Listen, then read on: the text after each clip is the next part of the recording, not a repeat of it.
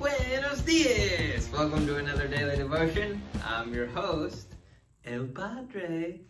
Today we are going to be not in Revelation seventeen. Sorry, I just noticed that I left up yesterday's in there. Today we are in Revelation eighteen. Hooray! Revelation chapter eighteen. This is a, a, a really great chapter. Uh, I think for those of you who read all of the things that are going to be horrendous during the tribulation, get really nervous, well, guess what? Uh, it's all leading to something eventually. And this is the day of the Lord is here. The judgment for uh, Babylon the Great uh, is here. This is an, an exciting chapter. Um, I'm actually going to spend... Uh, just one moment, I want to point this out. Uh, I think this is interesting. Uh, I heard a voice from heaven in verse four, "Come out of her, my people, so that you will not share in her sins or receive any of her plagues, for her sins are piled up to heaven and God has remembered her crimes." So, number one, I think this is really interesting. Uh, God calls out. Uh, this reminds me a lot of in the instance when Uh, God sends the angels to Sodom and Gomorrah, and he allows Lot and his family to escape. Uh, did they deserve to escape? Who knows? Um, but either way, God allows for those who have been found or deemed righteous to leave, to escape. And in the same way, he destroyed Sodom and Gomorrah. He's getting ready to s- destroy uh, Babylon the Great. And so... Um, he is calling out those who are left, uh, those who have survived, uh, and says, uh, that way you will not share in her sins or receive any of her plagues. Now, I don't think when this is saying share in her sins, I don't think that this is alluding to an image or to say that these are people who, uh, if they were to stay, that they would become sinners in the same way.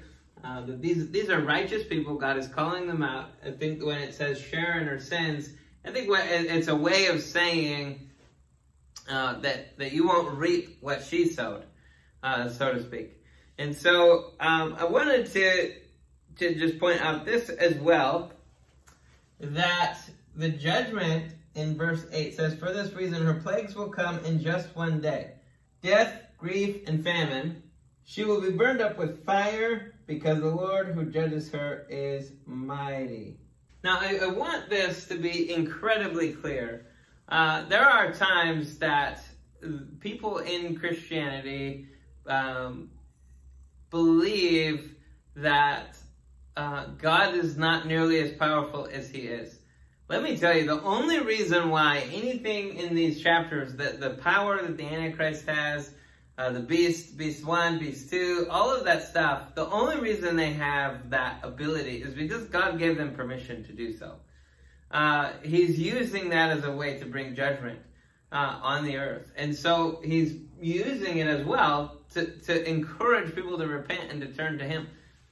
And, and with this, he is now taking place, he, what he's doing is starting to judge Uh, those who have been used to, so for example, when he uses Babylon to judge the nation of Judah, he then uses Persia to judge Babylon. So now, finally, he's, he's done allowing other people or other things to bring about his work. He's going to finally do it himself. Uh, then it goes on to say this, I think this is really interesting, uh, that as everything has, has fallen, like you, you see that the, the nations, uh, people are just distraught. Everybody who's bought into this, uh, everybody who's bought into this sexual immorality, like think about it like this. Uh, you have a city like Chicago. Um, I only say that because Chicago is a city close to where we're at. But all of the commerce, all of the trade, it, it goes in and out of there. Like so many people's jobs and livelihoods are tied into the city.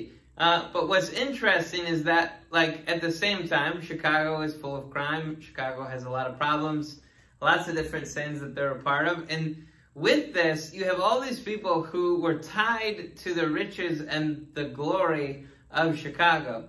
And they are sitting on the side when basically, if it, if it were to be destroyed, going, oh, like they're, they're bummed.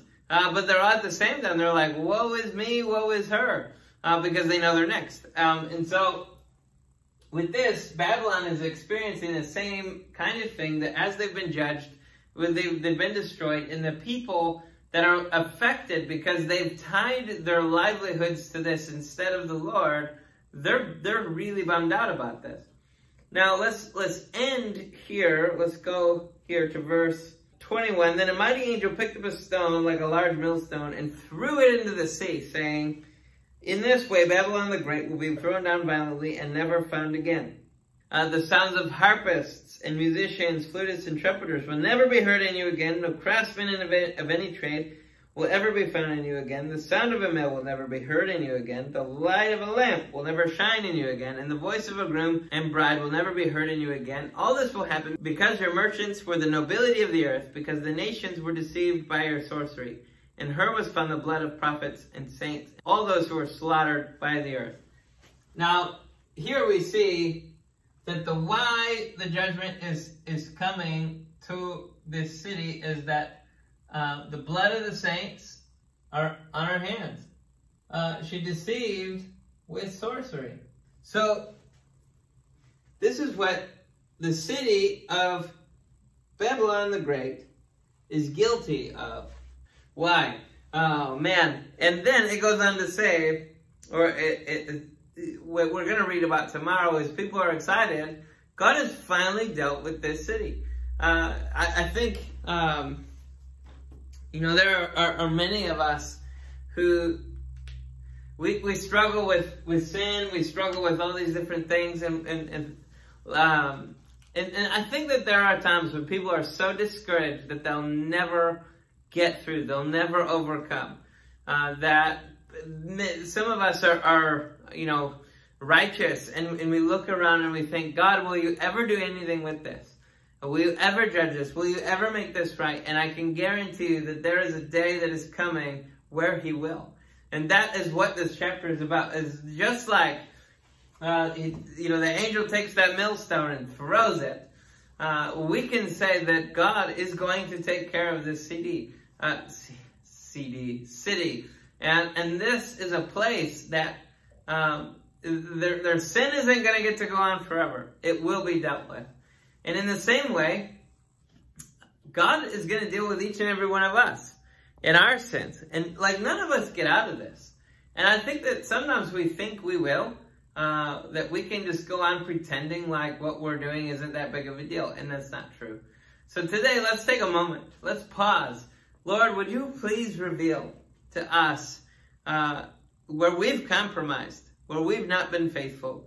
Lord, that we would re repent of that stuff in Jesus' name. Amen. All right. Blessings.